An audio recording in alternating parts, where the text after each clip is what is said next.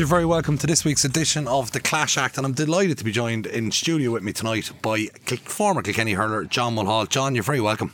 Welcome. Uh, great to be here. I always get roped into these situations, so no. But uh, look, it'll be it'll be very very easy. I'm I'm, I'm very easy going anyway, so I'm sure I won't have you in no, a little no, ball in the I corner crying. I don't mind. Ask what you need to ask. good stuff. But I suppose what I'll start with at the moment is is is just literally yourself. You know, you're obviously going to be trying to keep yourself fit and keep yourself right. Um, how are you finding, the, you know, the whole restriction things and things like that at the moment for yourself with your own life? Um, Asher, it's tough enough. Um, I suppose a thing that's kept us going the last few weeks there is um, Peter Duclo and Ken Coogan have taken over us and they're Tullaroan connections. So we're actually in a, a running uh, league against Tullaroan. So it's kind of St Martin's v Tullaroan.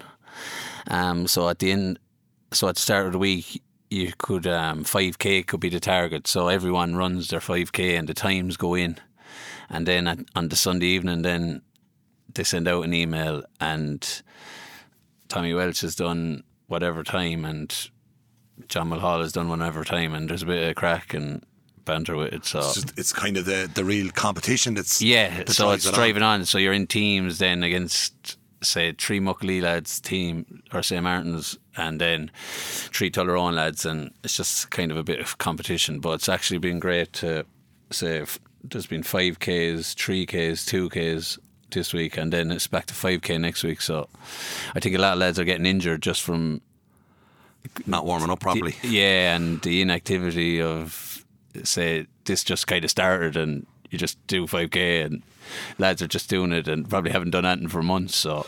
And just just like like I, I know myself at my own club like the uncertainty of when we're going to be back playing again like you know we, we still don't know is it going to be county first or club first? You know we're we're all guessing we're all assuming it's going to be county first.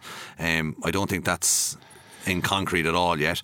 Like is the whole thing a complete mess, or do you have sympathy for the GAA in the in, in the scenario? Or well, so you have to have sympathy for them. Um, the way it worked last year was should worked off well enough um, in terms of the competitions were short, and sure it's led to the situation now where like w- w- the split season is in for next year. So ultimately, it probably opened their eyes and the CPA or the Club Players Association got what they wanted um, and we are where we are now. This year, my ideal situation would be that they play the leagues May, June, back to the club, the same as last year, run it off in three, four months, all your competitions, and then the same as last year, then have your intercounty leading into kind of November, Christmas time. And hopefully by then you'd be able to go to the matches and say like everyone enjoyed last year the intercounty in terms of being able to watch them during say that time of the year and it'd be even better if you were able to have crowds and go up to Dublin of a Friday night and stay up the weekend and make a real weekend of it. Uh, but just from from say from a player's perspective, like my argument on this is, I thought it worked brilliant last year. I thought the the club championships were much better um, for the time that they were played in. If you get me, sure, it was, um, un- it was unbelievable. Like it was the best year. Most lads would say it was the best year of hurling ever. You were hurling July, August. But do you, do you, do you not think, like the CPA have come out and they've said, right, we've got a split season, and this, now, like I spoke to the chairman of the CPA last week. Um, the former chairman because mm. they disbanded. Apparently, they fixed every problem in the world now, and they don't have any other problems ever. And I did ask him you know, that they, they, they formed the CPA on, on a one agenda policy that there was literally one thing they wanted to get, and they've got that now. So they've, they've, they've disbanded. And I was like, you know, really, is it there, is there only one issue in the whole of club scenes? But and, for me, and yeah, go on. No, but for me, my my argument on this is, everyone says that the GAA's focus is on the club, but it it doesn't feel like that when you're in the club. Well, sure it's just after breaking this week, more or less, the the GAA brought in that now that the injury fund is not covering players' wages um, for this year, which is after causing consternation. It's only kind of really breaking to the clubs now that if a player gets injured, this year. There used to be you'd got covered wages wages for 26 weeks, whereas now that's completely gone. You used to get 300 if you were out for half a year. It used to be 52 weeks. Now it was gone to 26. You'd get 300 for every week you were out, and now that's been completely uh, behind the scenes gone in terms of cut. No players. So if you're a self-employed player, you have no protections now for your wages um, if you get injured in a hurling match, and it's it's is it a coincidence or I don't know is that the CPA disbanded and then this news broke like where they disbanded? All right you got a split season but like there's so many as you were saying issues They're- out like, there. and this and this issue is going to be huge because uh, there's already lads in our club kind of pointing at where's the wage insurance. Now it wasn't spectacular right? You get covered I just noticed from being secretary you get covered four and a half thousand for an injury right? So if you're going privately to do your cruciate right? If you can get a cruciate done for four and a half thousand, you're somewhere in Eastern Europe, because there's no cru- cruciate injury in Whitmore is going to cost you four and a half thousand. It's going to be six, seven, eight thousand to get a cruciate done. So basically, already you're half. You're only getting half the money if you're privately getting your cruciate done. So now we're in a situation where the wages are gone as well, and I, I no one really knows this yet, but it's been breaking in the Times and the Examiner these last couple of weeks. I think they send out this kind of um, email to secretaries there about three, four weeks ago, just saying this is happening and never really made it a big big issue.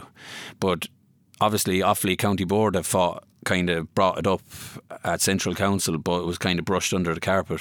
But it's only kind of breaking in the last couple of days how big of an issue this is going to be.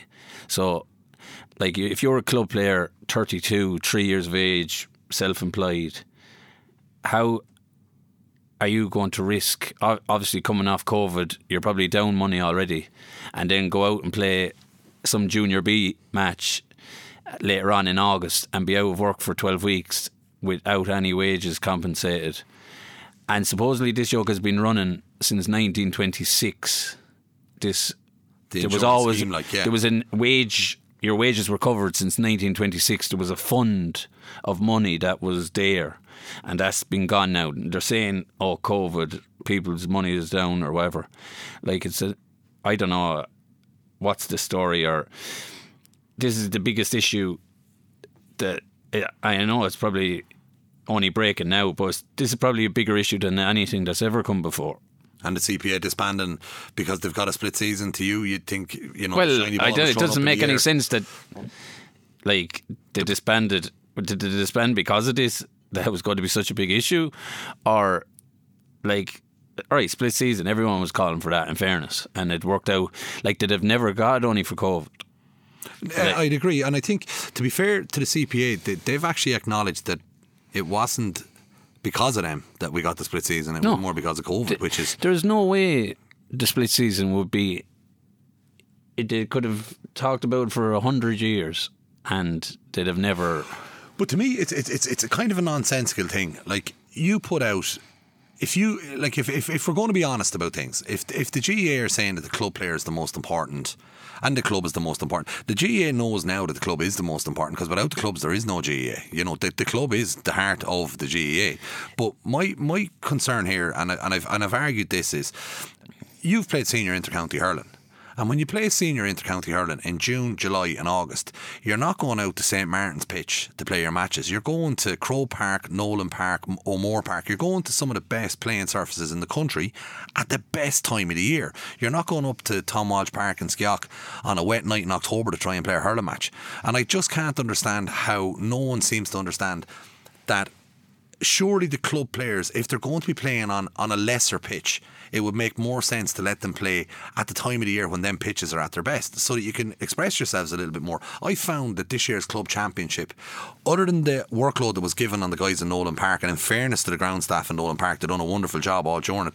Maybe there was too many matches played there, but the likes of Dunmore, um, Ballyhale, um, even Conahy Shamrock's pitch, one of the nicest pitches I've ever seen for a club team. It's a, it, it was a phenomenal pitch, but I've played on that pitch in the winter time, and it's it's nowhere near the standard of pitch that it's on offer to you in July or August. And I, I just think when county players are getting everything anyway, surely and also from a managerial perspective, if I'm Brian Cody and I'm managing a Kilkenny senior hurling team, surely it makes more sense for me to have three or four months of club hurling to look at fellas that I didn't hear of before that are standing out for their club and saying, "Jesus, I want him in my panel," and bring him in then. Oh, it's crazy. Like obviously, to the the year just passed and the winter time hurling obviously there was a couple of matches where it was wet and windy and it probably took from the spectacle. But like the pitches were perfect. Uí Chaoimh, all of these pitches, winter time suited it grand. Now I know the big 40, 50,000 Munster final day was gone in terms of, but there was no crowd anyway, so it didn't matter. But like it doesn't matter if it's winter or summer, those matches are going to go ahead on a nice field.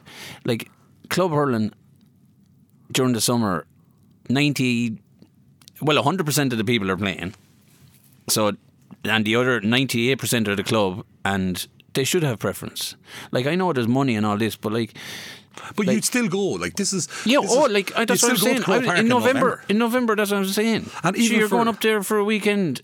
But the cost be, side of it, like you, you're going up ten to, pints in you on the Friday, and you're, you know what I mean. Oh no, you, you get a full weekend. Like, mm. and, and I actually, myself and my wife were talking about this.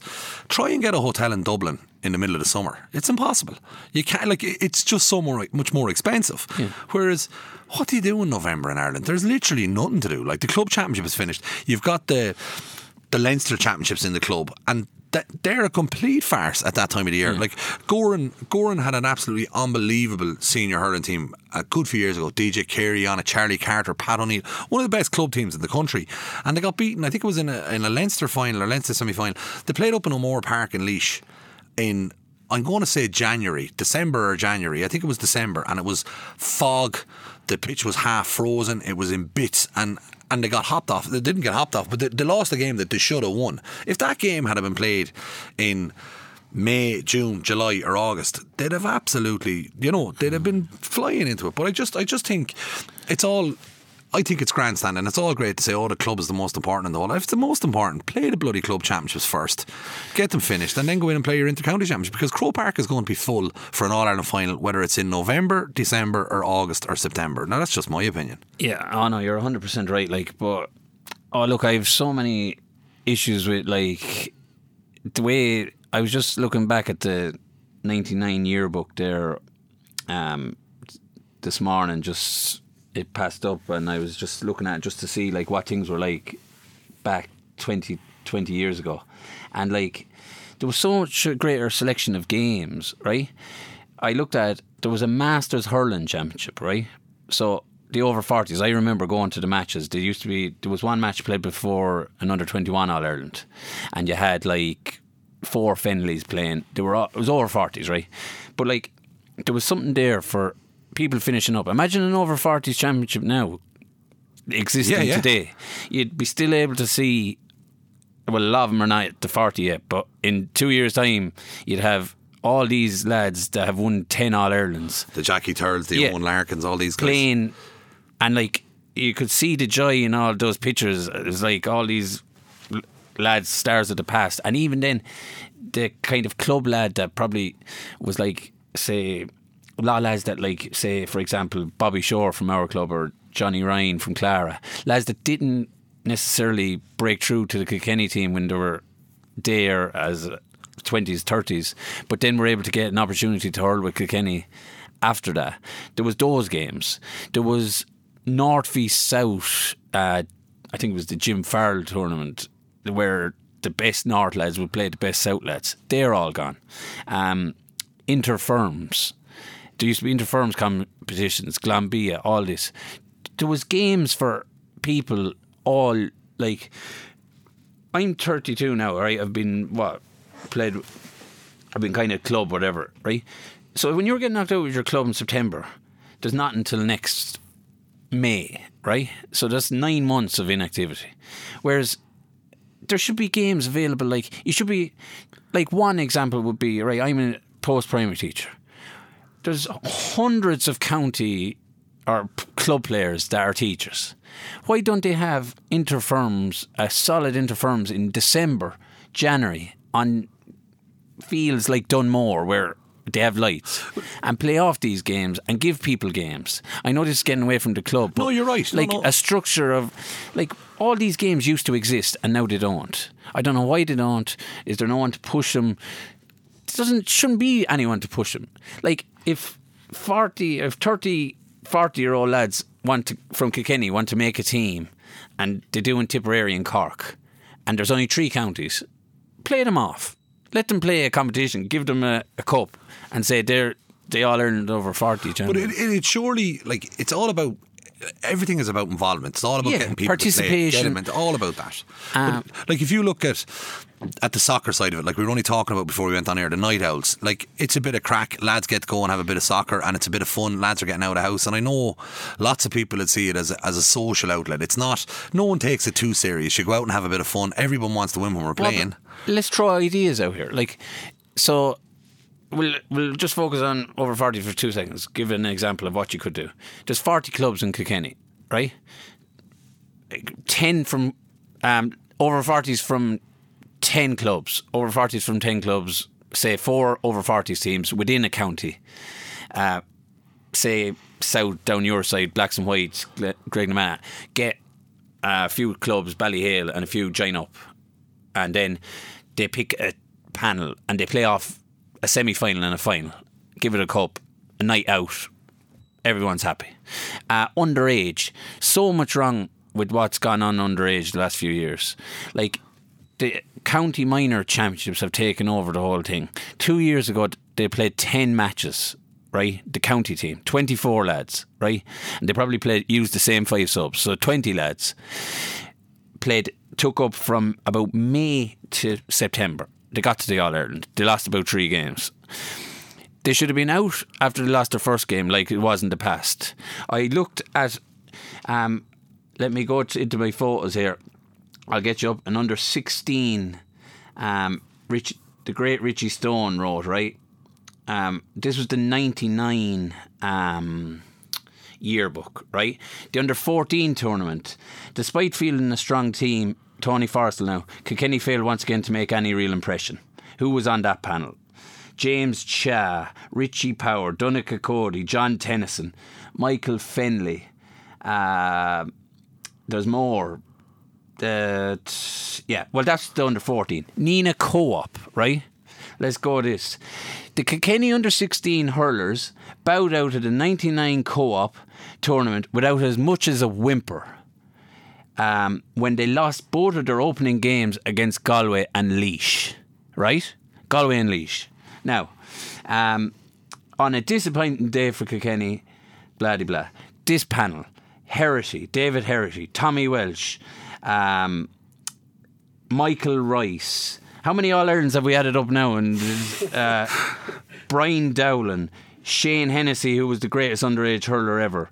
Um, right?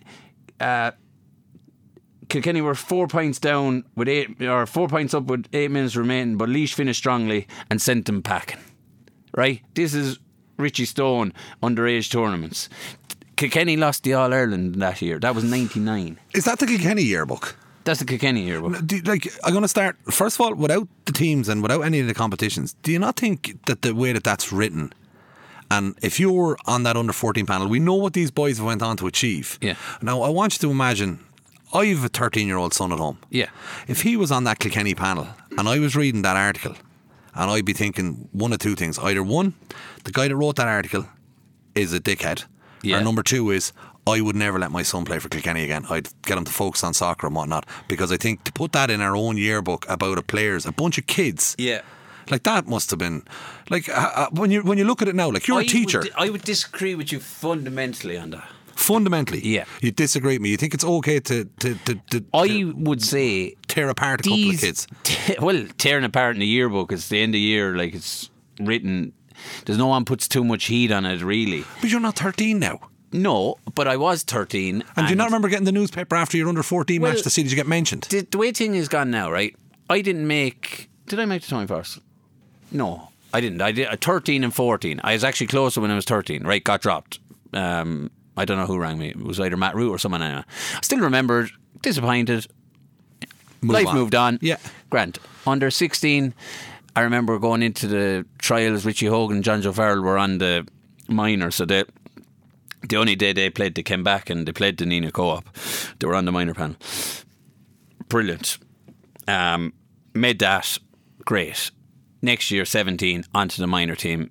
I was driven by that 14. These lads, who, if you added up all those names that I added up, probably have 200 All Irelands.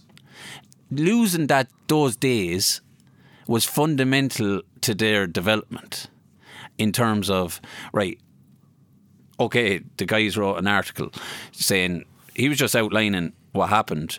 We lost to Laois, we lost to Galway, we're gone.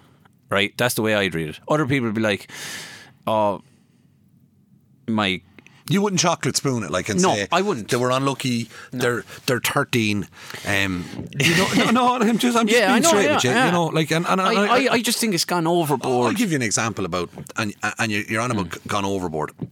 There's a, there's there's there's intercounty footballers that played football from my school at home. Uh, I would have been on the football team as well. And I remember one player getting brought on as a sub in a Leinster final. Getting brought on as a sub, we were losing to St. Pat's and Avon by about three points with about seven minutes to go.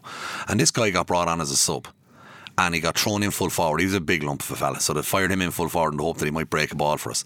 And myself and another lad were in the two corners. And a couple of balls were bombed down on top of him. And he missed the two of them. And they took him back off again. And I remember watching him traipsing off the side of the field. And in my heart, I was thinking, you poor fucker, like this is a nightmare, right? And I was so disappointed to see it happening to him. And I couldn't, it, it deflated me. And about five years later, I was sitting in a pub watching Westmeath playing a match, and your man was kicking about six points. And I thought to myself, you know, fair dues to you, because I personally would never have kicked the football again if that was done to me. The humiliation of that. And I was 16 or 17 when it happened, and I just felt so bad for him. Like, so I think people handle it different. I get your point that it, it, it's it's it's only a little yearbook and it doesn't really matter. But that's not the point that you're making. You're making No, and and obviously to bring a lad on and take a lad off is completely different. I like for that lad, you'd be giving out to the coach like, t- come on now, that's Leinster finally was getting in the way. Yeah. In fairness, yeah, but, yeah, but like that that's way worse than someone writing just outlining like we lost to Galway and Laois. It was terrible. Like you know, you should be well, not terrible, but like well, Kilkenny would see it as terrible. yeah, but that's what I'm saying. Like Kilkenny then had gone seven years, so that was '99. We lost to Cork. We had think looking at it. Say these days they'd be giving out, oh, is there players coming through? We're looking at it like no one knew then in '99 losing under 14, 16. This is a disaster. These boys, we won't win an All Ireland for 40 years the way this is going, right? And then 99, 2000 win. Next thing, four years later, these boys are all on the senior team and they're the best hurlers of all time end up being. Like, so there's no correlation between, like, there's a lot of kind of negativity you'd hear there now. And I know it's probably COVID emanating and just everyone, there's a about the underage structure in Kilkenny. But the underage structure and negativity saying coming through to the senior team, like lads were saying, oh, the players are not as good, blah, blah, blah, blah. But it's very hard. Like I- I hear that and I see where you're coming from. But I think sometimes people need to forget, or, or sometimes people do forget. The players that are coming in now are coming in to try and replace the greatest crop of hurlers of all time. But uh, well, we're after I'm outlined there, 99. These boys were the worst lads of all time. You know what I mean?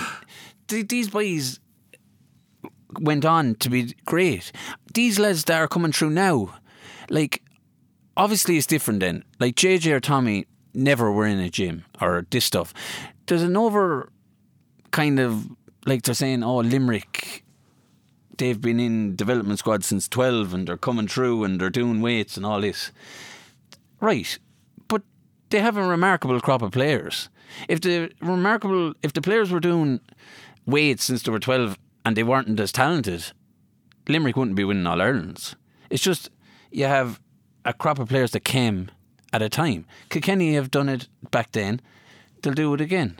There's no need for like people to be panicking and all this like what's going on. Now, obviously, the last few years, Kenny let the development squads go, but obviously the plans that have been outlined by Mr. Muldowney recently seem great. Bringing new coaches in, 25 young lads there coaching them, it's going to breathe a breath of fresh air. Because when I was doing development squads and all that, like, you wanted to go in and see a coach that was going to benefit you. And obviously, probably it got a bit stale over a few years and it was probably still the same structure. It needed to be breathing new life, and hopefully, that's what's going to happen next You think that the underage structure in Kilkenny will start to freshen up a small bit and Well, like if you stay, it's like any organisation. If you stay static, you're going to be passed out, and obviously we have. Like we were the back early two thousands. I I was probably the first. Those lads were the, probably the first lads that went through it. Those lads I outlined. We were the probably one of the first counties to have development squads, and we were ahead of the curve. Ten All Irelands later, we were still doing the same thing. Everyone three years after us had started doing development squads. Then they started doing other stuff, and we were still like the same thing. going in 20, five lads go in there of a Wednesday night and poke a ball around and see what happens. Whereas Limericks, Clares, Wexfords were putting lads on programs, strengthening lads, and then everyone watching the under twenty one or the under twenty against Galway the other at Christmas there or whatever time it was, and we're like, why are we losing the match and why are Galway so much stronger? Obviously, they're mu- much stronger because they've had probably five, six years of Weight training. uh, well, not yeah, strength but and conditioning. Yeah, strength lot. and conditioning. Whereas our boys are probably a bit behind on that, and it's going to take three, four years. Our hurling is still better than them. I'd say Kilkenny's hurling. Like, there's no county can ever be better than Kilkenny at hurling because we're so engrossed in the actual game. Maybe because it's only the one sport in that county. hundred percent. I'll go back into ninety nine again, right? We'll go football. Yeah. Every competition finished, right? The last ten years in Kilkenny, fifteen, football has been completely and totally de- eradicated to the point of extinction in this county due to the inept the county board basically saying hurling is our game. Give the games a bit of respect. Football, right? Muckalee is a football club. I'd say even more so than hurling, right? My own club, right? We won four in a row or whatever. Every time I ever went training when I was from six to 18, well, six to about 14, it was half and half, right? That was in from 92 to about 2002. Every competition, under 14B competitions, finished. Three, four weeks, championship, leagues, done and dusted. Same as hurling, everything got played. We, do you know when you go to the back of the yearbook and you see like not played or Yeah.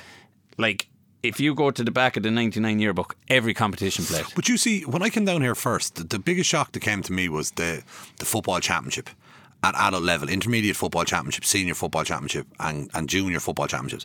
They're all played off by March. But even if that was happening, even if that was happening, now the seniors and the intermediates kind of roll on to, to start a few league games, forget or championship games, forget about, and then it kind of gets finished. But is it just an afterthought in Kilkenny? Is it, It- a box ticking exercise that the county board It is an afterthought, but at least an afterthought that's finished is better than an, an An afterthought afterthought that's that's just left aside. Yeah, like I thank God I took a screenshot of it. Minor football championship, Rhine A, ninety nine. Um, what does it say here? The minor football championship was again completed before the close down for examinations. So they were obviously doing it Before before, June. starts, yeah, yeah. Right. So nowadays they'd have oh, there's too much pressure with the leaving cert. I'll get onto that now in a minute Okay. right? Um, this has now become the norm for these championships, and it proves the best time to run them, right? So obviously they're saying we're under pressure, we're getting it done, Yeah. right? Job done, right? Who won? Uh, Comer bet, Erin's Own bet James Stephens. Who was playing? Uh, Jackie Tyrrell was playing, uh, Eoin McCormack, Richie Hayes, all the village greats that went on to whatever. They were tugged out, they played, right? Yeah, Owen, Nowadays- Owen, Owen spoke to me, said he loved his football. nowadays, you'd have probably uh, n- none of the five best village hurlers would play the football. Just through 20 years of, I need to focus on the hurling, the minor selectors, if I get injured, all this bloody mental, like, par- But paranoia you- that's. like, like, people don't seem to realise this. Like if you take Wexford, who are pretty decent at both codes, football and hurling. No, like I know they're better at hurling, but We're the only county in Ireland that doesn't do it, right? And then they're wondering, they they give. Why did they let Kilkenny off on it? I- we should be fined. Well, Kerry because Kerry have put a lot of work into their hurling in the last number of unbelievable. They're giving it an effort. Kilkenny gives it no effort. There's loads of solutions to it. The number one first solution is to finish the bloody competitions and have it that, all right, under 14, 16 minor. Big deal, right? Four or five weeks, whatever about. If you play it and get it done, it's done, right? But at least it's done. In Kilkenny, for the last 10 years, these projects, they play a couple of league matches and then they just forget about it. Just, oh, the hurling leagues are now, there's under 14, which is crucial. So, that, like, all right, primary school, the competitions get finished. You'd probably, if you put the 10 best primary school footballers in Kilkenny beside the boys down in Kerry, they'd be just as good. I would 100% state that as a Yeah. fact, right? Because they will. They'll have played football, probably not as much in the clubs, but they're as good as what's out there, right? Then there comes they go into secondary school, they go into say St. Kieran's or whatever, yeah. systems or whatever, and they well whatever. The first of all thing is that the county boards under fourteen football. That's where you're straight into or under thirteen football. Where did you go to secondary school yourself? CBS. Did you play football? Ah, but yeah, Did, but did you play football? Well, in school, in CBS, no, no, it was just hurling. But like Kieran's played football, um, but like what happens is when I was there, right, when I was growing up, under fourteen B championships or A champs or whatever was played. You played, you played your games, played Thomastown final, uh, go go down to Lawler's it was then, have your chips and sausages, um, have a food fight, whatever. It was done. You won your championship. St- enjoyed playing football. Job done. Now the competitions don't get finished. There'll probably someone say, "Oh, they finished the under fourteen last year." It's not good enough, right? There should be every competition.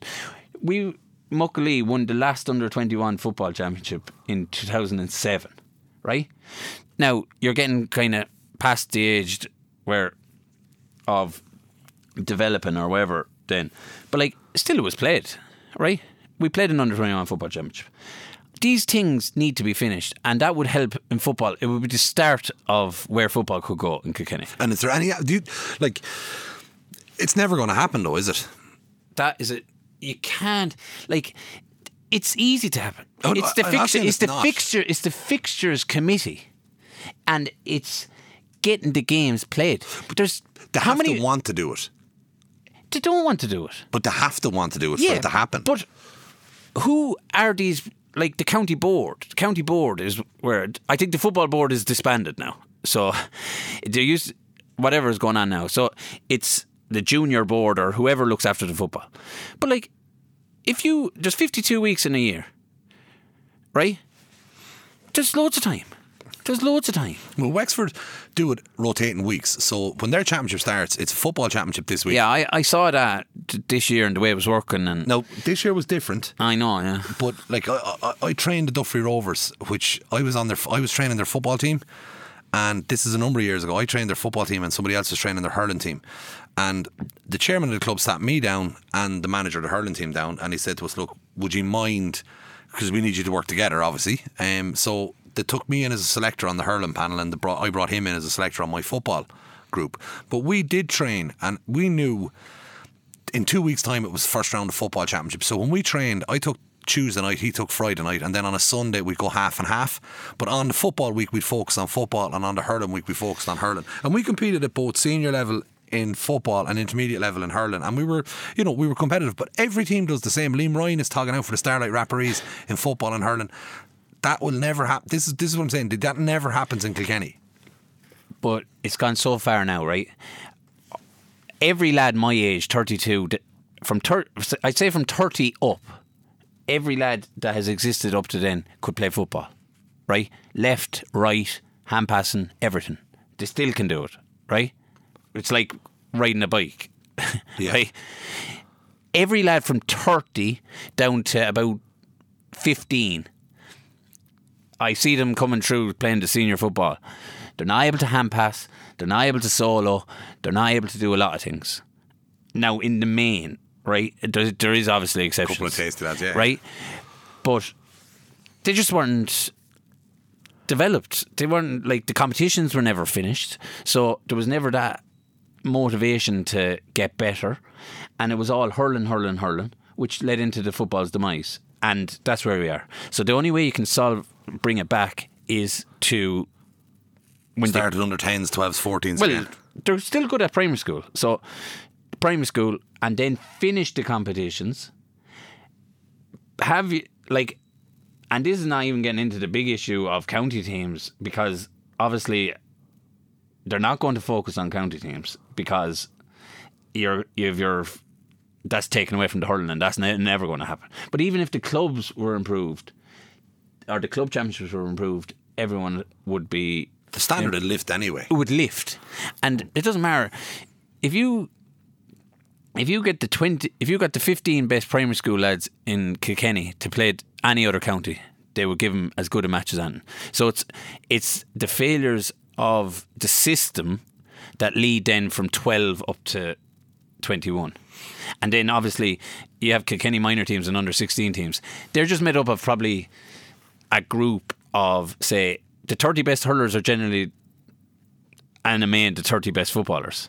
So that group then is probably 30 to 90 of people, the people that get for those teams that get bet by 50 pints or 100 pints are a selection of 30 to 90 and whoever goes in to play those matches. Yeah. So it's never going to develop at that. But don't even focus on that. If Kilkenny could just get their own championship finished, that would be a big improvement. We, we, okay, we, we, we'll skip on a little bit then from that. I, I, I take your point fully on it. I just want to look at, at your, your own career. Like you've, you've touched on it, you were involved with Kilkenny panels from quite early, under 14s, under 16s. Um, you you played minor, you played right through with Kilkenny. Um, you played minor for Kilkenny. I did uh, two two years. Yeah, I think you won an All Ireland at minor. Uh, no, we were bet to two years. Um, we were bet by Dublin in the first round in 05. Um, disgraced. And then 06. Why do you say disgraced? Were you hammered? No, we were just bet by a pint, but it was the It was the time got been bet by Dublin. Dublin. And Right. then and then 06 we lost by a pint. Um, the, what happened was they had a full backline Tipperary of Pádraic Maher was fullback, Brendan Maher, and Michael Cahill. So that was their, and they continued on. It was basically their senior team of today, and we barely bet. But anyway, that was it. And then, like, when you broke into the Kilkenny senior panel itself, Hmm. like, do you remember that time? Like, you were very, very young. Like, you were probably 21. I was 21, but sure, I'd been training 07, 08, 09, kind of in and out. You know, the way you'd, that time you used to get brought in. There was no 45 lads, it was just 30, and one lad might be brought in to be a sub. So I would have been in for a good few years, and and 09 I got in and for the league and was dropped in, and we played with UCC, and probably celebrations lasted a bit too long, and then la- missed out on that. And, Did that re- was that was that the reason you were dropped off the panel? well, no nine. Oh, well, no nine was before I even got into the panel, but I could have pushed on and got, probably got there for the four in a row. in in 2009, you kind of gave more focus to your college's team. Yeah, and that's another thing. Like the, the Fitzgibbon, like freshers. So obviously there's a progression. You play with your school, right? I never played with school because I was probably a bit too bold. So then I got I went I left school at 16, leaving cert. straight out, mad out the door. I played a freshers championship on a Thursday, right? This is I played a minor match with my club on the Friday, and I played a senior match on the Saturday, right? And loved it. Now I mentioned it on another yoke there recently about player burnout. Now that wouldn't be allowed to happen because Yeah, and I, too many games. Like, what is the issue? there's a major issue with too many games. I, Um, I don't because if you're only playing GA, right, people have to make those decisions. If you're playing soccer, rugby, that was a major issue too. Uh, yeah, but it's only the best lads are affected, the very, very best. Yeah, I know, but when you're 17 or 18, we don't know if you're the best lad yet. So we need to mind. I like I was. I'm not saying I was the best lad, but I was. No, mad. I'm sure they were happy to let you burn out. no, no, but, but like, I, I, I, I take your point, but like.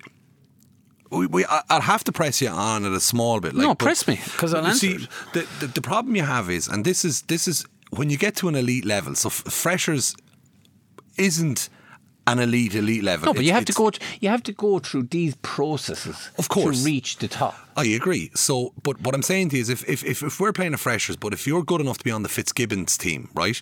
Yeah. And we say, right, so John Mulhall, I want him for my Fitzgibbon team. Yeah. But then we have to look at it and say, right, I'd like him on my club senior team. He's important. He's a very important player for us. So I need you for that No too. issue, yeah. Brian Cody wants you on the Kilkenny senior hurling team as well. You're an important component to that so team. who we're talking about here now, a very select few, but we'll we'll focus on them. JJ Delaney, right, 19 years of age. He will say to you, point blank, your WIT days, would you ever take them back? Winning Fitzgibbons, whatever. No. Unbelievable times. You're playing with lads from every county, right?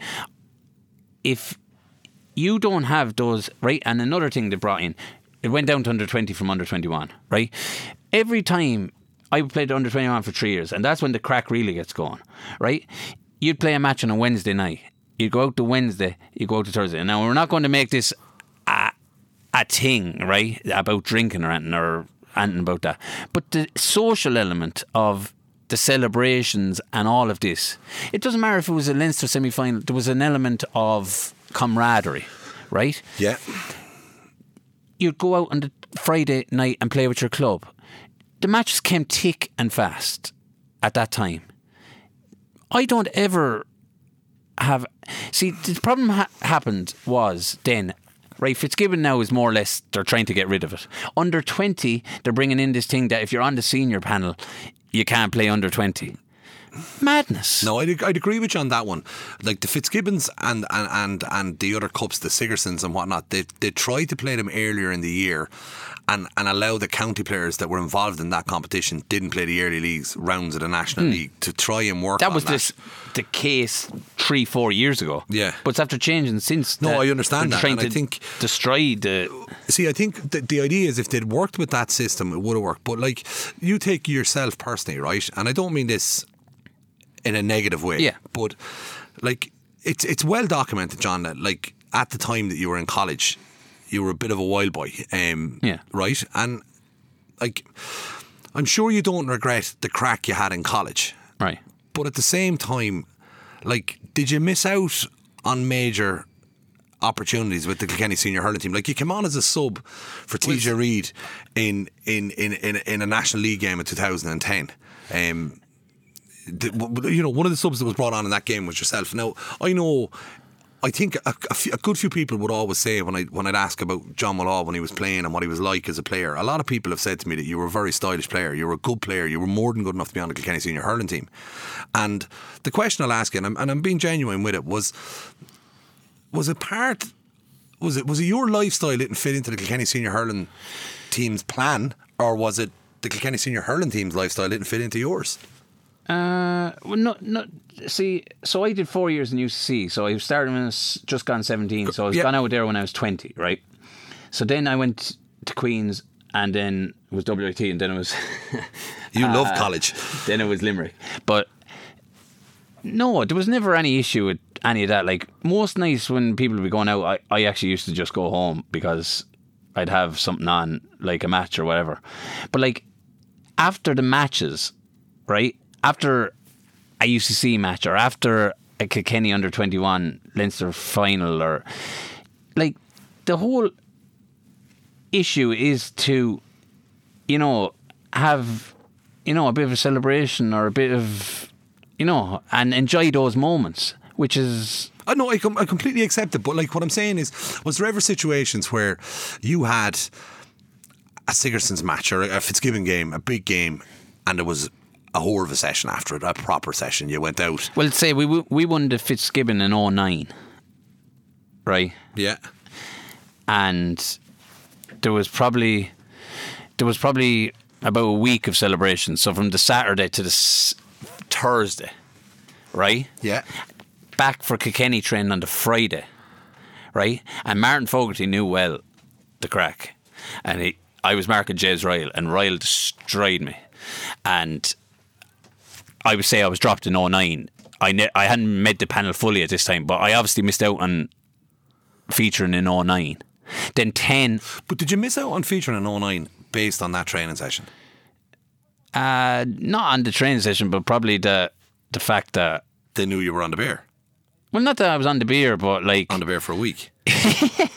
yeah, but like, yeah, but sure, he's, they, they would have known the crack, yeah, that obviously the celebrations and you weren't performing, but that, Was there other, other I Kilkenny didn't, players on I your- didn't really, Was there other Kilkenny players in that group with you celebrating? No, okay, I was the only one down there. But mentally, I wasn't in the place where I was going to make it because they'd just done three in a row. I didn't think really that I was going to break onto that team that year. I don't think I had it in me.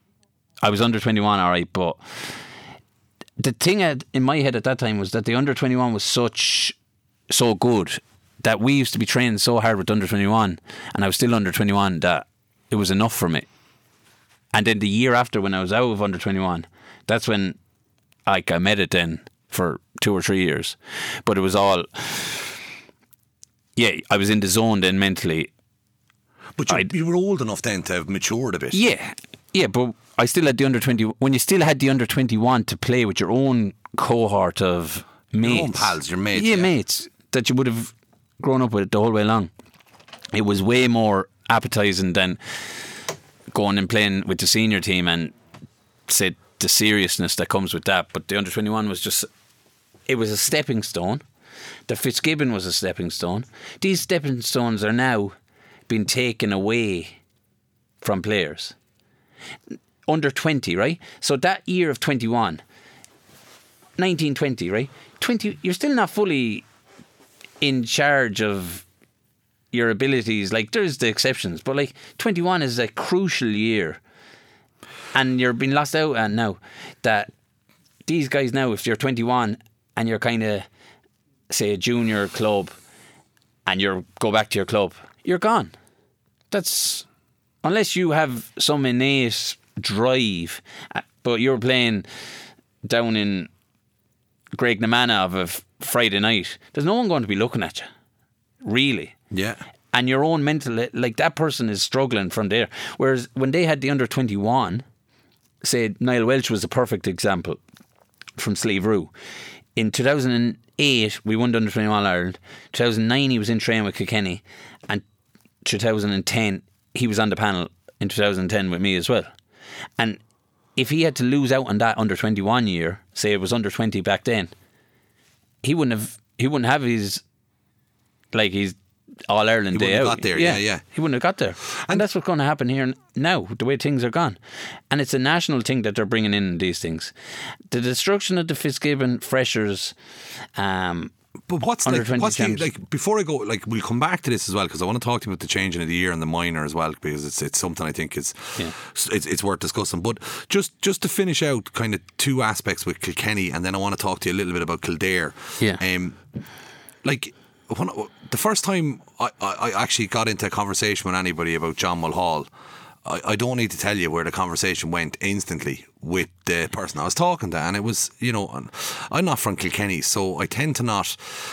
I, I believe half of what I hear, and then I need to see it nearly to believe it still. And um, I watched the videos of the celebrations after you'd won the All Ireland, and I watched where you, you kind of sang the song, and it was Hmm. a bit of crack in the whole lot, you know. And then Brian said you may have just witnessed the shortest intercounty hurling career of all time, and then.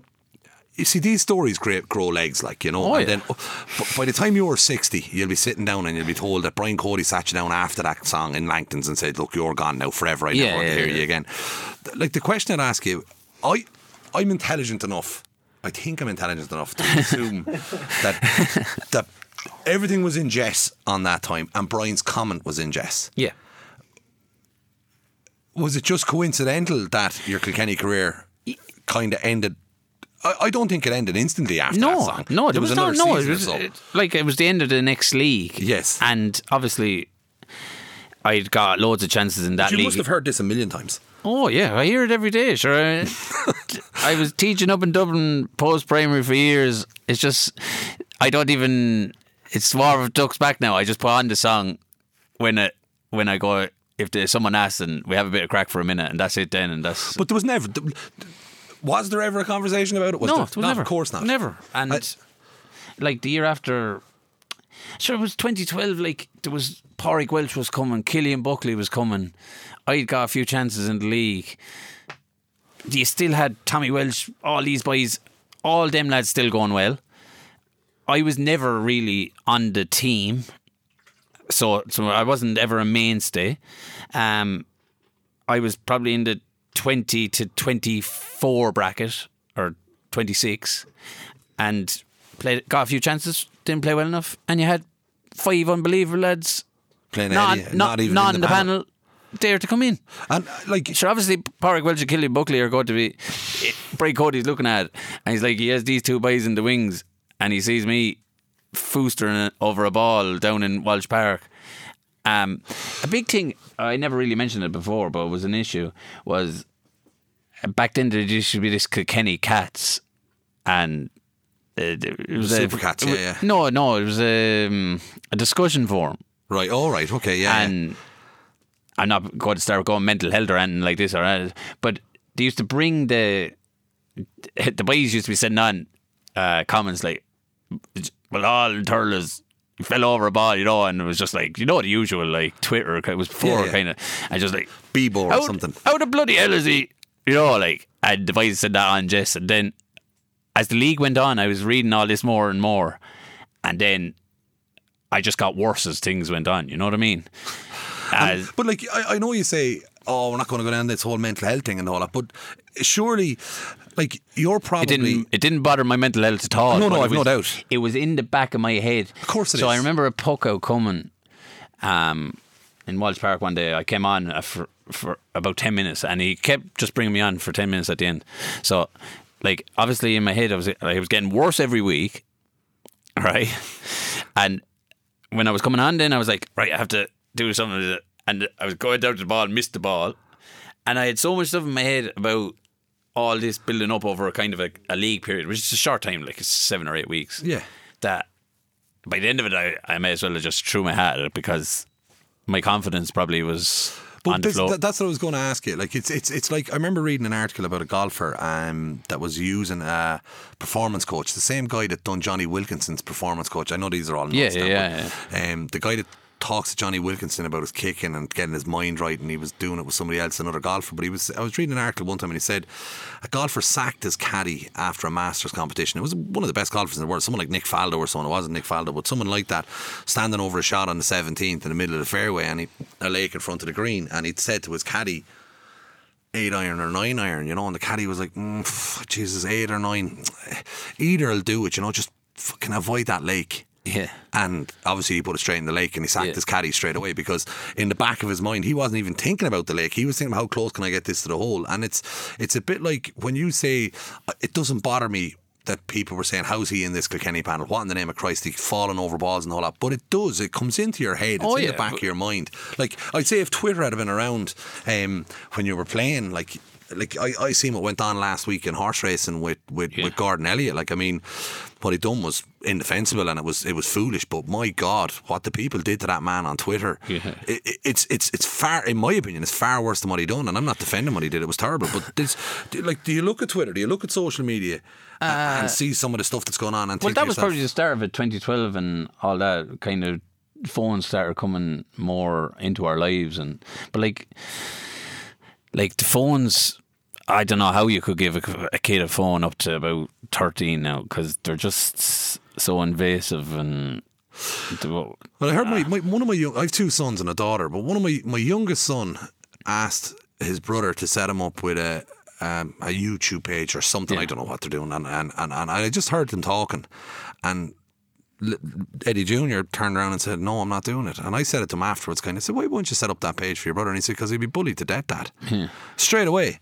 And of course, when you're a parent, it's different because you'd be so worried about something like that. Sure, I'd see it in Straight school. away, I'd see it in school there the whole time. Like over, say, I'm teaching seven or eight years now, but over the seven or eight years, lads are different now. Like crack is different. Do you know? When you're in a room with lads, they're not, they're not the same. uh, Young lads are not the same as what they were. Like everything has moved on. Like the phones are more important, and like the next app is the next They just want to be on it straight away, like. but it's the next thing. Yeah, like the days of going out and Do the kids go out and knock lumps off each other in the yard at lunchtime? they still do, but like they'll one of them have a video up of it. You know what I mean? Like, and then it's a big oh, like whatever school there's a fighting. If there's one in town or one anywhere, the, the boys will have it up, and then next thing, some curtain twitcher inside and on Facebook is like, oh, look at Jimmy down in wherever, and gets blown up into this big massive thing. Young lads have been fighting since Time began. time began. Yeah. You know what I mean? Like everyone is meant like going back to Elliott, like I'm not gonna say I'm too much about but like terrible, indefensible. But like he might have been just there for that split second waving at someone. Uh, Like I don't know. We don't know. We weren't I there. don't know. No one will ever know. And these things a phone is a picture is a moment in time. You know what I mean? It's like you could be at a funeral and having a laugh about someone Something said else, yeah, yeah. someone said something nice about someone and a bit of a crack. Johnny did this, remember that? And you laugh, and next thing, oh, the picture's up. He could have been your, could have been your father or whatever. You know what I mean? It could have Yeah, been. And it's just, oh, look, he must have murdered him because like, he smiled at his funeral. Like, oh, it's oh, No, no. It is. I, I suppose technology is mo- is moving us on. A oh, it's moving too fast for us, I know. B- b- before, because I want to come back to something else that I want to talk to you about. But before I do that, the, the Kildare, the Kildare, the move to Kildare. Yeah. the- the- like I, I remember it at the time, but I don't remember it well enough. Like, did you have to tog out in a football match? Was that? I can't remember. There No, was, no, there, no, There was another. There was another intercounty. That was Seanie Johnston, I think. That's right. Seanie Johnston Yeah, had to tog out in a hurling match. match, Um, like. What he- was happening in Kildare? Did they decide that they were going to have the League of Nations and bring everybody in to hurl for them? Uh, no, genuinely. There was about, there was about 90 the- players in it was say Joe Quaid uh, rang, and I don't know how he picked me out. Uh, he could have picked a. Were you teaching there or where were I you? was, I was, yeah, I was, I was in Dublin, but I was actually just living in Kildare. But like, he just rang me out of nowhere. There was no, You weren't playing club hurling up there, right? no, but there was a rule there. There was a five people could play Christy Ring from Other counties. other counties. So obviously he rang 24 lads from Kildare and probably the interest wasn't strong that year or whatever and he just brought in five lads. But sure, it ended up in like I, we played Carlow, we drew with Carlow and we nearly got to a 2A final, which would have been unbelievable. But sure, David Reidy from Limerick was playing, Yeah, that's right. like Michael Reidy's brother. Like obviously we had a great year, the league, and then next thing championship came, and there was a rule. We were playing Carrickshock on the s- Friday night, so I was going to play with them and play with Kildare on Saturday. Right, you do it for one time only, but then a funeral got changed or something, and then if they were on the same day, you had to play with your club. So we were playing Carlow in the quarter final of the Christy Ring, and myself and the two Reedies missed out on the match, and that was it. And it did Kildare no good, and it did us no good really. Like we just got to play a few matches, it didn't bother, but it didn't push. But sure, they've went on since. Like Surely it would be so beneficial for a county that's not a stronghold of a sport. Like if you Yeah, take see, Kilkenny, See, if the issue had, was we played Armagh the first round of the league, right? And they ended up getting relegated. Okay, but like obviously the proposition, the amount of bodies in Kildare, they're going to benefit a hundred times more from players moving than Expats, yeah, than yeah. Armagh. So obviously uh, Kildare were getting stronger, and Armagh like were fighting against the gap was getting like, way too big. For I'm not going to move to Armagh and drive down to Dublin to, you know.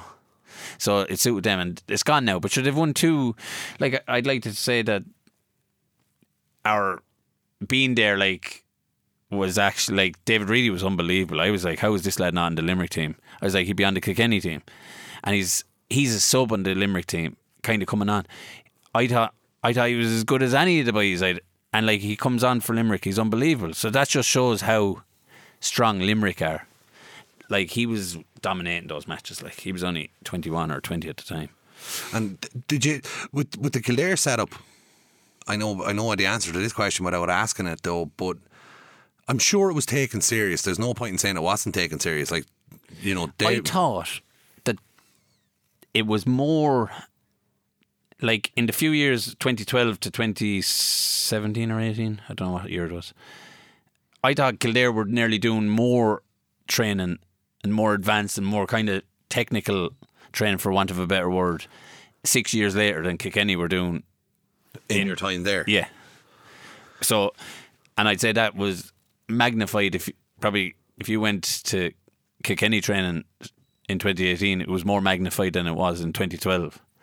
Um, so that's the way the game went on that far. And Did you have a good crack when you were with the Kildare team? Did you have a few sessions and a bit of no, there was no, I'd, no no, crack? no, because we were gone by. Like we lost the first round, so I never, it never, it was kind of never worked out as well. the following year? It was it was never. then d- decided the following year that uh, they, they weren't going to play with the foreigners. they hit the foreigners. yeah. so sure, look, it was an experience, but um, to go back before we go forward, because I want to talk to you about another sport, but to go back, the under 17s, taking the minors, because I, I kind of seen you roll in your eyes a while ago about burnout and, and also pressures of exams and the whole lot. But it seems the minor championship, no, Yeah. I'm not, Yeah, go on, I'll, go on. I'll give you all the time in the world, it's your show. But the minor championship, I assume it was moved to under 17 so that the Leaving Cert students wouldn't be playing in the I have minor perfect championship. anecdote for this. Go for it. right? Brother Damien Brennan, right? Legend of the game in Kilkenny, was an advocate of, right? You'd be training away, serious man, most serious man I've ever met. Two of us never got on, but I still respected him, right? Because he, him and me were two polar, like, it was like two different ends of the earth, right? but the way it worked was that he would say like it could be May thirtieth, and you're busting each other in training, right? I remember Mark and Neil Pendergast. He's a doctor now, six hundred pint man. Um, we trained on say the Friday before the Wednesday. Now, um, whatever trained hard. Next thing he goes, Brother says, "This is the best thing you could do for learning." Right? Probably about ten of that team got like five hundred plus pints. Like there was no issue with the hurling. Now everyone has to take a two month break. I'm a post primary teacher. Like there's no issue. Like the leaving think is not a difficult thing. You know, like they make this out like it's only after starting like they're saying oh, the stress on the stress on kids. Right, there is huge stress. But they're creating it. Yeah, they're creating it. Get out and play hurling. Like, don't be worrying about your two broken fingers. Like, you get two broken fingers. You can still write with if you if you break those three fingers, you can still write. You can still write with the two fingers here. You know what I mean? Your two index finger and your thumb. Like, And what if you break them? well, sure. What if you do? Do it the year after. It's not a big deal. It's not a big deal. What are the chances? It's like a million to one chance. Well, they, uh, like, I, like, Like- like see, I, I, have, I, my, my problem with it is, and I'm, I'm actually with you on this one, John. Um, I see it with, with my own team, and next thing the lad said to me, "Mum said I can't train," um, and I said, "Will you tell your mum?" and modern day parents. My mother and father used to, like uh, obviously it was just might have been just me. They were sending me out the door. Get out! I played a junior B championship match the day before and in the middle of me leaving cert. Yeah, no, no, I, like You know see, what I mean? Like, honestly, just people are different, and people are focused on exams, and it's a very important thing. You go to college, blah blah blah. But it's not the be all and end all. And if you do break your finger, so be it. I'd say you can nearly get scribes to do it, write it for you, and you could say, Oh no, you actually can get Yeah. somebody to, to, Yeah. to write your exam. So, where is the issue? Like, people will, like, you had that minor team training hard the days before the leaving cert, no issues. Everyone went on to their careers, and that was then. This is now. Nothing has changed. Oh, like, genuinely- only people are like parents saying, "Oh, this and that about pressures." The, the leaving cert existed for the last forty bloody years, you know, or whatever amount of years, and the pressure hasn't changed. In fact, the exams are being dumbed down every bloody year. And I'm a post primary teacher. They're getting easier. In 2005, if you put the 2005 leaving cert beside the 2019, which was the last one, they're after getting two free leaving certs the last two years. So the 2019 one, you would laugh because there's a big difference between the two. There's been bits taken out of curriculums. And Exams are we're getting into education easier. now, not sport. But no, no, I, like- like, like, uh, they're doing everything they can, and the way things are going, like you're doing your living stuff. So what? Let's go to club train now. They take a month and a half off. Then they need to go on a holiday for, you know, this is in normal times. No, but this, but the, the but the, the point that you're making, like, it comes back down to the simplest thing in my head. Like, I remember, I wouldn't have been the hardest worker in school. I definitely, I would have been probably the, the furthest thing from the hardest worker in school. Like, I absolutely hated school. Uh, I loved playing sport in school and having the crack, but I didn't like the school side of school. But what I would have to say is, I found getting ready for leaving certs and stuff like that. It didn't bother me because I wasn't overly phased by them, but. What I did love was my local club, whether it was the soccer team or the Gaelic football team, we went and we kept playing. Like I, I, I never remember missing. I never remember saying to mum, um, "Oh, there's a soccer match on Friday night." She, my mum didn't mind if it was the leaving cert maths exam was on Monday. If I wanted to go and play the match the weekend, it was encouraged. Go on, get out because you're not going to study Brother for 30 Damien hours. Brennan, teacher for 40 years, brother went was a full advocate of do this, uh, train and play, and there'll be no issues. The man lived his life by it, and everyone was grand. Now, 20 years later, it's a big hoo ha. Then, like, it's just starting in primary schools. When I was in primary school, right, there was three, four subjects. There was Irish, English, maths, and hurling right? They should be still the four subjects in schools around Kilkenny primary school, right? What does it make? Like I started on on all these little bits of fancy Dan, bit of science for a six-year-old, bit of geography, all this crack.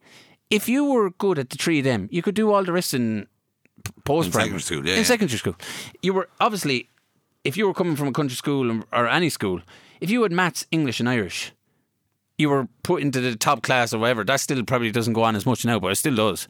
Um, you were always in the top classes. Anyone from Muckalee that went into any of the other schools, Jerry O'Neill had us all at the top of the game. You could do anything, right? Same with all the schools back then.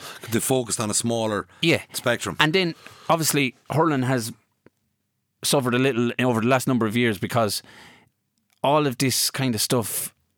At, uh, don't be putting too much pressure. Blah blah. Back years ago, there was hurling was the, nearly the fourth subject. Go out and hurl. It, it, never affected the too much. Like the guy who wasn't really into hurling. He went on to be working the central bank his hurling days never. He probably a few of them probably resent going out and having to hurl, but the vast majority were out playing. It was grand. There was no issues. Now there's like oh participation and don't upset this lad and that lad. Primary school should be like that. You should be the main subjects. have your sport, everyone fit, and that's the way it should be. It shouldn't be, oh, we'll do 20 minutes of this. I'm maths teacher. You wrote learn your times tables, 4 by 4 8 by 8 You know the answers. There's lads coming in from primary schools now. Whatever way, oh, you can't be getting lads to do their times tables out. Like, if you don't know your times tables, You having the foundation, you can't do anything else. you know what I mean? That's that's the way things are going.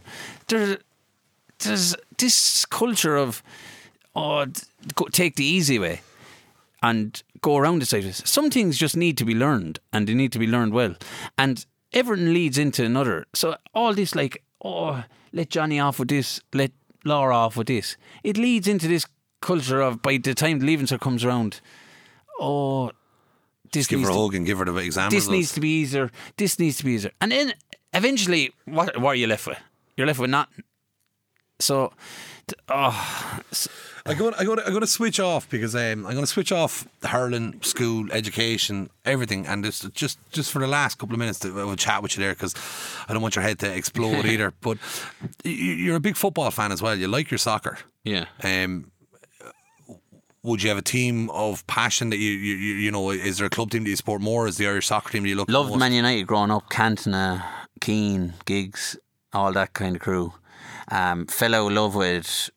Now I just kind of support the Irish football team, which is like supporting paint dry, but uh, I get I get crack out going to the matches and stuff like that. Do you go to any of the away games? I go to as many as I can. Yeah. I- I'd be a massive fan of the Irish soccer team um, myself, and I travel to as many of the games as I can away and at home, and I love the trips and all that. But Stephen Kenny's appointment as the Irish soccer manager, John, Um, fabulous for the FAI, great coup d'état to bring in such a high-profile person as Well, if you go back over the last 20 years, Brian Kerr had the highest managerial success rate. And there was this thing, oh, he came from the League of Ireland, got rid of him. and Stephen's got the worst. Stephen's got the worst, and he'll be got rid of because he's after coming from the League of Ireland. And I think he's. I think he's surviving because he came from the League of Ireland. Because if that Ah, was I think- Giovanni Trapattoni that was in that role there now, I think it's, it's the case now that it's we haven't the money or anything to go out and get a big name or anything like that from the things that have happened over the years. Um, where, where, where, where, where, like, and I don't want to go into a forty-five But I, minute debate. I, I still think Stephen Kenny is a great manager, and the way he's trying to play, we were a poke of a ball, for want of a better word, away from beating uh, Slovakia to get to the Euros. Now we were the better team that night. All these League of Nations matches are Mickey Mouse, yeah, like whatever. We bet five 0 ten 0 it doesn't matter. On the day that mattered, which was the playoff game, we were so close to winning. I know we didn't. We didn't, Conor no. Horan missed an unbelievable bad chance. yeah, no, like, like you can, you can dress it up. Um, I think we're playing better football, and Ah, here, like, uh, but we don't have to play. we haven't scored any goals. No, we haven't. No, but, but, but on that day, we nearly did. Oh, we nearly scored a goal. did. Like we're you're- accepting. You know, like, luck is a part of it. Like we could have, we could be on a high now, heading to the Euros. if Mick McCarthy had stayed in charge till the end of the championships, quite well, possibly. he shouldn't have been got rid of at that time. that was the most I would ridiculous 100 percent agree with you. Um, But he was got rid of because I don't know why. Because there was Like, was Stephen Carney- media were putting pressure. There was a certain element wanted McCarthy out. In. Out just because they didn't like McCarthy, maybe from Saipan or whatever. But see, Mick McCarthy, like I wouldn't be a fan of Mick McCarthy, but Mick McCarthy is proving me and any doubt are wrong at the moment because he is doing some wonderful job at Cardiff City. But sure, six weeks ago he was uh, Getting sacked by APOEL- APOEL Nicosia, yeah. and it was like everyone was saying, "Ah, he's a busted flush." yeah. Yeah, McCarthy, look, at- look what you doing. it. But Stephen, Stephen's, Stephen's been thrown into a role. I met him a couple of times, um, and he's a lovely man. And, and and Shane and the lads had noticed that I, that I do like him as a, as a man. And there's lots of people I like, um, but nice people. You can be nice and be brilliant at something, and you can be nice and just not. You can be out of your depth. Stephen's out of his depth as the Irish soccer manager, and we can dream that he'll get us playing like Brazil. We can dream that. Yeah. But what the reality is is when you have to come, when you have you have to work with what you have in front of you. And we don't have the Brazilian esque style players to do the tiki taka football like the Man City team. We can dream that. And Hmm. Stephen did that with Dundalk. He went to Dunfermline in Scotland and was humiliated there. Got Yeah. to the cup final but got relegated the same season. Disaster. He's managing our nation now, a team that you love and you go to watch. And yeah, you're telling me. Uh, were you at the Ireland Germany game when we beat Germany 1 0 in the Aviva Stadium? Uh, Shane I, Long scored a I bullet. missed it ahead of you, but yeah, I I, I brought my I kids to that to game. the. Both of them fell asleep. Both of them fell asleep. Either side of me in the Aviva Stadium, I had two kids asleep. We were that Germany battered us. Killian, the youngest lad, got under the seat and fell asleep, right on the ground. And there was another mate of mine with me, and his son, who was under the seat asleep as well. And me and my mate were, oh, And the Aviva's a cold, cold place. oh horrible. And next thing, bang, goal. First, I'd say it was our only shot in the whole match. Bang, goal, one one nil, whole place. I know, but on fire. it- Ask it's- me, it's what would I have preferred to have played lovely football that night and got bet five 0 by Germany, or win one 0 with Shane Long's goal? I'd have taken the one 0 every day. Oh yeah, but like eh, that's the Irish football team. You're you're hoping for the best. Like everyone, like we got to the last one, two thousand two. I was fourteen. Then now it's twenty twenty two, and if we're bet by Serbia next week, it's game over, more or less. When we're Uh, bet by Serbia next week. When we're bet by, when we're bet by Serbia, and then twenty two becomes twenty twenty six. We're going to go our whole. The rest of our lives is going to be gone without a World Cup at the way things are going. So yeah, well, like we were robbed in France. In fairness, uh, we the, were. the To- Euros. that was Henry handling and the ball. we was- would we they lost every match because of the controversy and it just lingered on. That whole scandal kept going and got worse. Whereas you had Duff in his prime. Well, they were probably just about nearly over their prime, but they were Oh, they, no, you're the right team there. Yeah, yeah. In fairness, Duff, Keane, Shay uh, Given. um, Richard Dunne, and they were all kind of that was their they and they, if they had to get to the World Cup, they would have done all right. But Do you worry for the team though? Like if you look at it now, if you, oh yeah, like they're on about Troy Parrott and a few other th- Oh. younger lads. I I'd love these lads to be brilliant, but God, I seen an Irish the, the Irish squad. It's not officially named yet. Now I see the lads that are out injured, but when they name the squad, there's going to be about 14 players in that squad. I'm waiting for the day that I see John Mulhall, Kilkenny Night Owls League number 26, because that is what we're getting to now with some of the junk that we're bringing into that Irish squad. We can't Oh, have that yeah. few professional soccer players in the country. No, yeah, and it's it's, it's not going to be. This squad is going to be poor. Like, Would you and- give them a shot if he gave you the call? yeah, I probably would have. But, uh, um, yeah, I sure look. Hopefully, to do all right. And John, to, to finish up with you tonight, because y- y- you've been you've been great cracking, you've been very honest and genuine with us. But kind of two questions.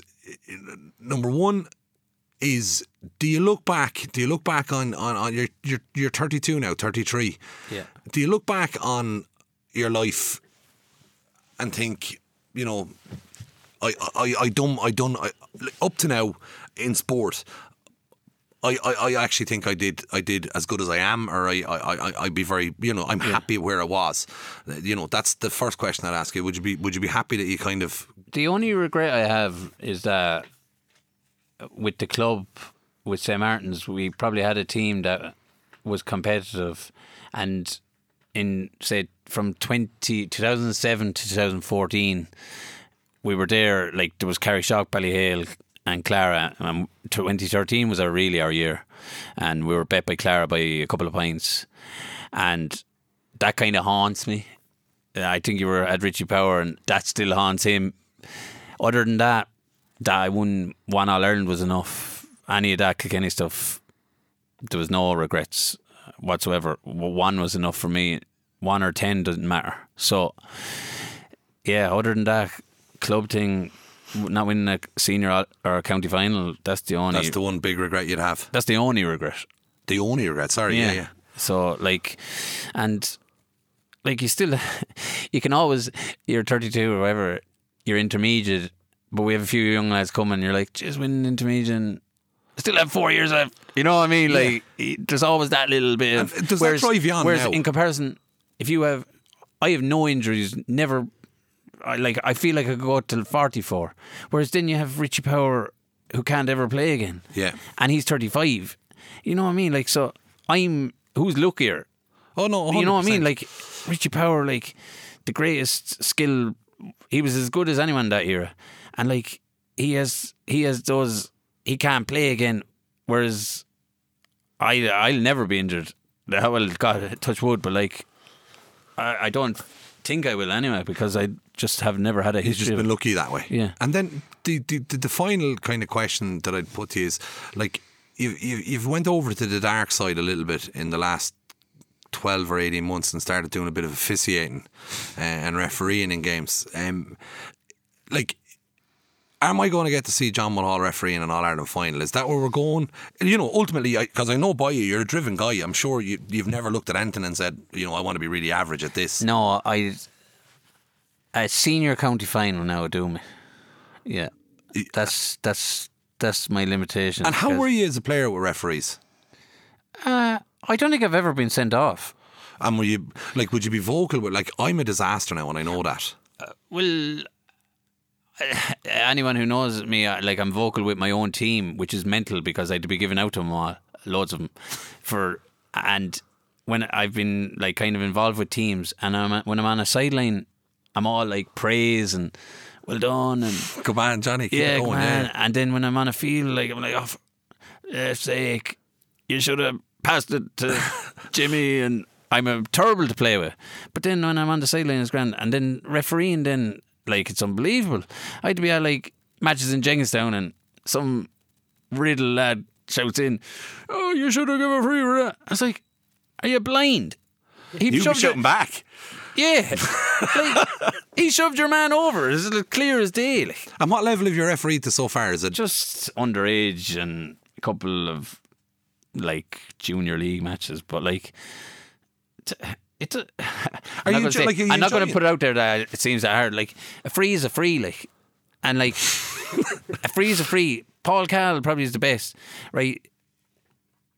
Referee in Kilkenny in my book. The game goes on, right? Obviously, he has control of the game. Nothing mental happens, right? If something mental happens, you work away with that. But like, kind of, do you know when a lad touches the hurl and touches the hurler and they hear the noise, and then most refs blow it are free now. Like what the hell?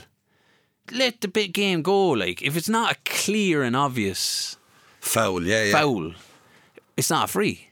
Like it might, maybe in the letter, the exact letter of the law now. You try and let the game progress or Yeah. flow as much as you can. The way it was in the nineties and early two thousands, the way the games are gone now, like It's just at, at county level, they're too nitpicky. The hurling is about that. It was never meant to be. It's not. It's the only game in the world that's like that. And we'll like I spoke to um I spoke to I'm gonna say Richie Power. And Richie Power had suggested to me we were on about referees, it was definitely Richie Power. And and he, he said it pains him a little bit the level of inconsistency with referees. And it, it is something I've noticed myself that you you go out some weeks and you have a referee let the game flow and the following week you have a referee that's just unbelievably nitpicky and but the point Did, didn't he? Yeah, go on. Yeah. the point that Richie had pointed to me was that Ned Quinn had said to him, "Why don't you go refereeing, uh, Richie, and, and and do that?" And Richie said, "No bloody way, you know, I wouldn't do it." And we, we kind of laughed about it, but. I'm not going to get into consistencies with referees because I have a championship to play this year and I don't want to fall out with anybody. But what I would say is, why aren't more players, you know, willing to come back in that role or in that context? Like, I can't. I'm, I'm trying to think of. See, I've got enough bu- abuse in life that it doesn't really affect me. Like, you know, like ah, a match. If someone's roaring in, now I've done very little refereeing, but like any of the where someone is shouting in at me and they're shouting in something nonsensical, I'm after giving a decision which I think is right, and I I'd like to think it is right. Do you know what I mean? Like I'm not. I'm looking at the thing. Your man shoved him over. The lad in the other team who's the free's being given against is like, what the hell are you doing? I was like, that's what happened. Whereas sometimes when you're a referee, when you're looking at other matches, or some something might happen, you're like, what? What was the free for? Or, you know, and then you're like, oh, But so like- frustrating. Like, But you've been in a stand. You've been you've been in a pitch. You've played in matches, yeah, and you've watched referee makes a referee making horrible mistakes. Um, Richie Hogan got sent off in an All Ireland final, I think rightly so, but. I'm the only person in Kilkenny that thinks he got sent off. Um, and, and no, don't get me wrong, But not that, a dirty player. th- at that level, I think it's so much worse. Did you think it was a red card at the time? Uh, I wouldn't have given a red card for that. You wouldn't have. No. Uh, see, I think that, I think it was a foul. Yeah, but I think then when you bring in I the know letter there's a of the law- foul and there's the rules, the rule book. And if he applied the exact rule, Yeah, there'd never be a match played. right? You know what I mean? Like Richie Hogan, for the sake of the game, common sense, right? not send him off. Yeah. Whereas if he obviously, but like then there's people say, oh, he did, he might have obviously meant to do it, and then like it's all up to interpretation. Well, you, there's nobody who's going to know. Like, I don't believe Richie If- intentionally went Yeah, so that if- guy. That's not true. All right, Richie didn't get sent off. Kilkenny All Ireland. Sure, everyone Tib would have been going absolutely mental. Yeah, but you could have had the argument that Barrett could have been sent off earlier for the hit on Richie. Yeah. If you were going to send Richie off. But, the, the, the, but get- getting off topic though, like, I don't believe any referee No. goes out not, to no. make a mistake or to. No, it's the pressure coming down from on high to say you have to do, you have to be really strict with this and this and this. Whereas every person, if you were to say, lay out your five best hurling matches of the last 20 years and just say Galway, Kenny 05 was like 520 to Yeah. 5 420 or whatever. And if you probably went back in that match, there was probably very little freeze or the game was just those, Mun- flow, those went- Munster went- went finals of 04, all those matches when it was a golden age of refereeing probably. They, they, they weren't blowing that much, but they were blowing what they had to blow. Like few lads jostling in the middle of the field and But are, are like do do do do referees like I, I I look at the rugby referees. I hate rugby referees in particular. They're my least favorite referee, yeah.